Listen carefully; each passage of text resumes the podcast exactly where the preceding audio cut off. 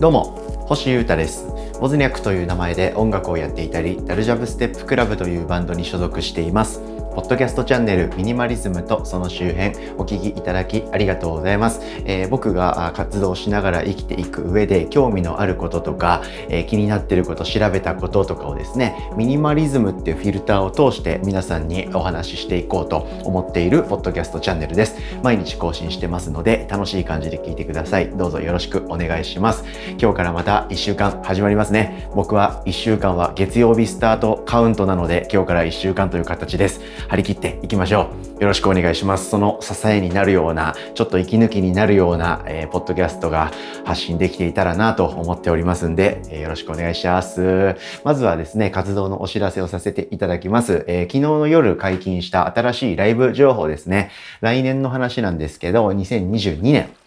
1月の10日月曜祝日ですね、えー、これまた僕がやってるソロの音楽プロジェクトボズニャックのライブが発表されました。これは東京でやるライブでかつ、えー、配信がないと聞いてます。生配信はないんで後日なんか収録の配信とかはあるかもですけど、えー、一旦現場オンリー系のイベントとなります。なので東京にいる方そのタイミングで来られる方はぜひ見てほしい系なんですけど、え大阪のですねパラノノイド・ボイドという、えー、女性の3人組のマスロックバンドというか、そういう歌なしのロックバンドからですね、えー、お誘いいただきまして、彼女たちの東京での自主企画に呼んでいただきました。すごく光栄なオファーですね。嬉しいですね。で、えー、ツーマンとなりまして、かなりガチンコで、割とロングセットでやれるのではないかという話に今なっているので、えー、ワクワクしながら、その日のことをどうやってやっていこうか今考えているところでございます。で、これプレイガイドとかがないみたいなんで、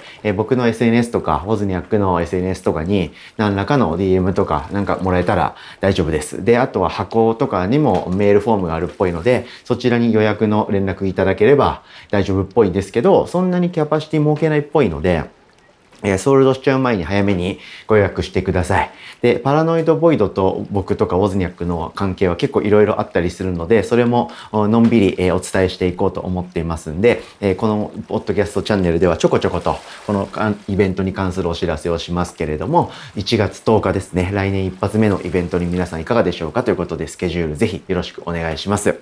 さて、えー、今日もミニマリズムを考えてい、えー、きましょう、えー、食べ物とか食事に関することと健康、そしてミニマリズムの話を、えー、します。カフェインはやめて、えー、肉も食べるのやめて、乳製品もやめて、卵も食べてない僕が、お酒はやめないんですか？という話をしようと思ってます。はい。お酒について、アルコールについてですね、ちょっと考えることがありましたんで、そのことを話そうかなっていうのとか、えー、僕のそのスタンスですね。いろいろ一人でね、食生活、あれもやめる、これもやめるって言ってるのに、お酒は僕飲んでるんですよ。ね、それは何でなのかっていうことをちょっと自分自身で考えてみたので、そのことを考え、話してみたいと思っています。で、もう、今も数秒前にも言いましたけど、早速ですけど、僕はお酒飲むんですよ。で、お酒も飲むのも好きですし、そういう場も好きだし、そういう人も好きだったりするんですね。で、え、それについてはいろんな考えとか状況を経てるはいるんですけど、え、現時点ですね、2021年の11月時点では、え、お酒はやめないし、やめたいとも思ってないと。いうポジションを、ポジションというかね、僕の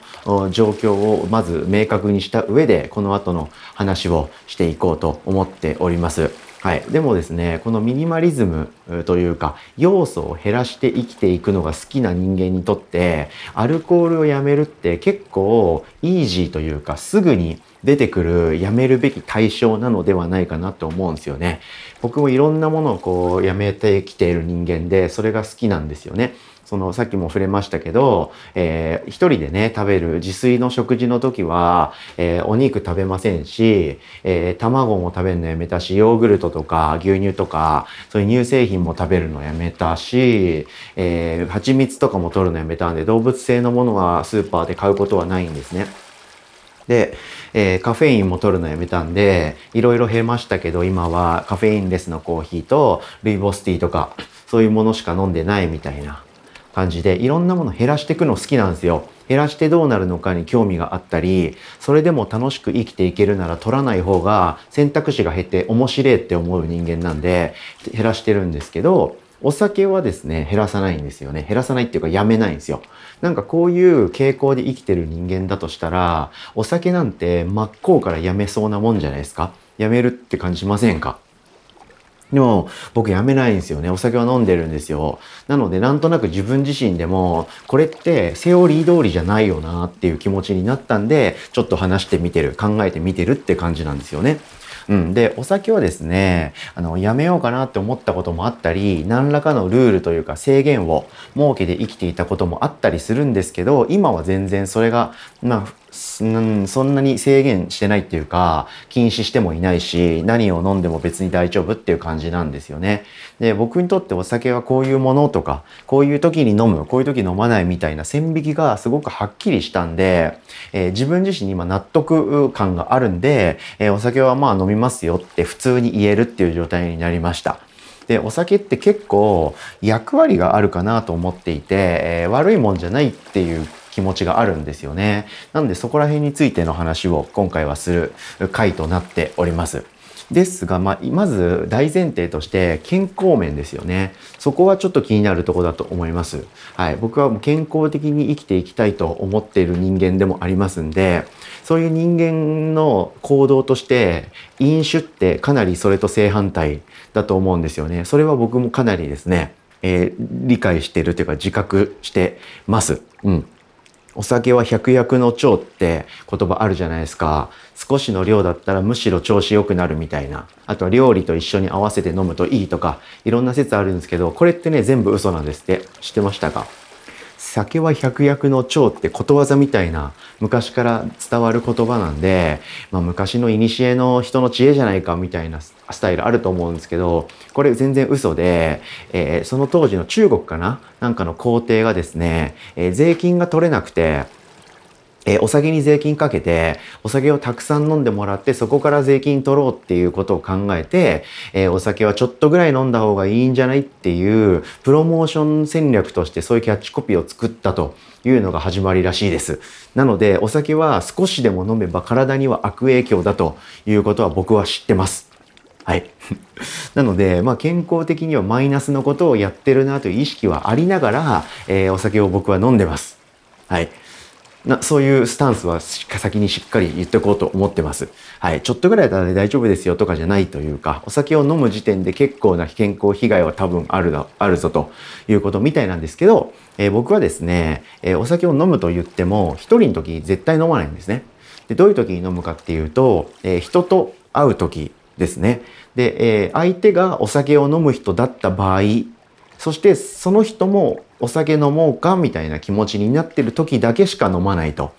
いう風なスタンスは僕は明確に決めてるんですね。なんで相手が飲めない人なのに、えー、自分だけちょっと酒飲んでいいって言って一緒に過ごすこともなければ、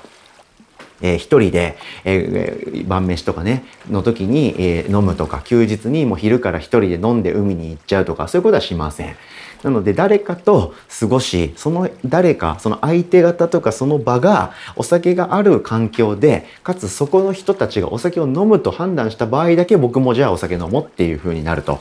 感じです。後、後出しの飲酒という感じでしょうかね。はい。で、これってお酒を飲む、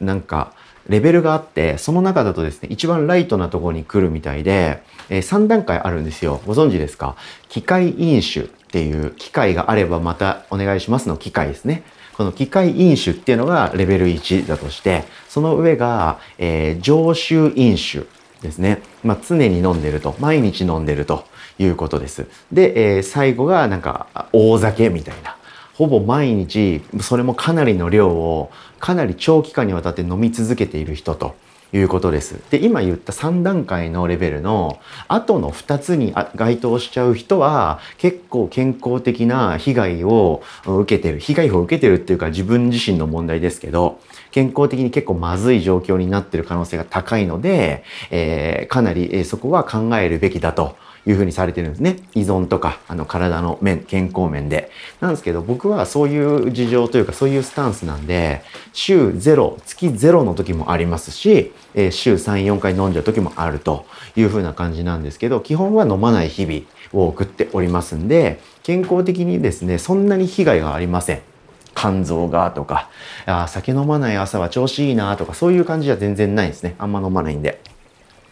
なんかそれよりインスタント食品とかスナック菓子とかジュースとかそういうものを摂取し続けている日々の方がまずいと思ってます。タバコを吸うとかそういう人の方がよっぽどまずいなと思ってるんでお酒をやめることよりそういうふうなえー、日常的に食べる飲む体に入れる食べ物や飲み物についての知識とかその辺の勉強とかをして普通にやっててヘルシーな食生活になるっていうレベルに自分を持っていったっていうのが良かったかなって思ってます。2020年のですね、2月に、えー、カロリー計算のアプリを僕スマホにインストールしまして、これかなり勉強したんですよね。それまでも軽く興味はあったんですけど、これじゃいかんなと思ってしっかり勉強した結果、えー、健康的な食生活を普通にできるようになったし、えー、それが普通なんで、たまにお酒飲んでもそんなにブレはしないみたいな状態に慣れてたのが良かったのかななんて思います。うん、で健康的なところとか大きなスタンスを話したので、